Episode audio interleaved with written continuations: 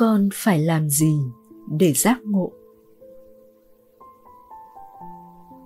Một học trò hỏi trong suốt. Thưa thầy, bấy lâu nay con đã chăm chỉ nghiên cứu kiến và thực hành thiền. Vài lúc, có những trạng thái và kinh nghiệm đặc biệt. Con tưởng như mình đã gần hơn cái đích nhưng con vẫn chưa cảm nhận được giác ngộ thật sự là như thế nào.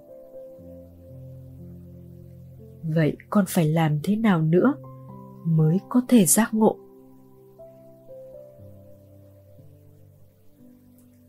Thầy trong suốt trả lời.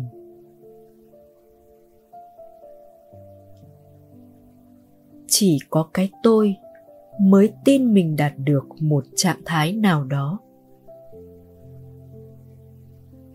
Niềm tin tôi đang vô minh và tôi sẽ giác ngộ là một sự nhầm lẫn lớn.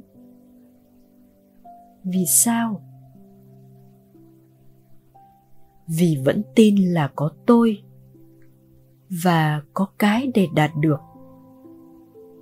Vẫn tin vào nội dung của suy nghĩ. Đó vẫn là trò lửa cũ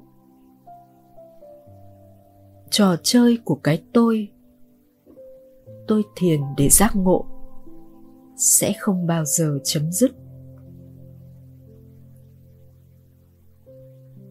Nó sẽ làm con luân hồi tiếp. Cái tôi là một ảo giác. Cái giác ngộ phải đi tìm ở đâu đó cũng là một ảo giác. Cả hai chỉ là nội dung của một suy nghĩ. Cái đang biết suy nghĩ đó, cái biết tự nhiên này mới chính là giác ngộ thật sự. Và nó luôn ở đây.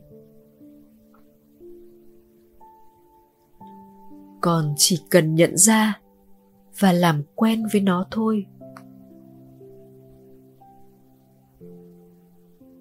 Khi con nhớ ra thực tại này là biết sống động, sáng ngời ngời. Không phải là tôi và vật, thì con quay về thực tại. Quay về trạng thái tự nhiên của biết đang biết chính mình.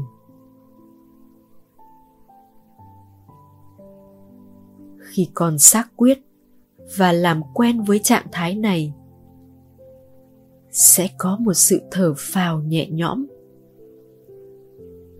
Bởi cái tôi được nhận ra là chẳng tồn tại ở đâu, ngoài ở trong suy nghĩ. Giác ngộ được nhận ra là ở sẵn đây rồi. Công cuộc tìm kiếm giác ngộ sẽ kết thúc. Điều này giống như một người đã hoàn thành một công việc rất vất vả. Và nhận ra rằng không cần phải làm thêm gì nữa. Tự nhiên cảm thấy rất thả lỏng. Nghỉ ngơi. Con sẽ tiếp tục sống một cuộc sống bình thường. Làm những việc bình thường nhưng không phải như một cái tôi, mà như bầu trời nhận biết, tận hưởng sự biểu diễn đang dần hé lộ của chính mình.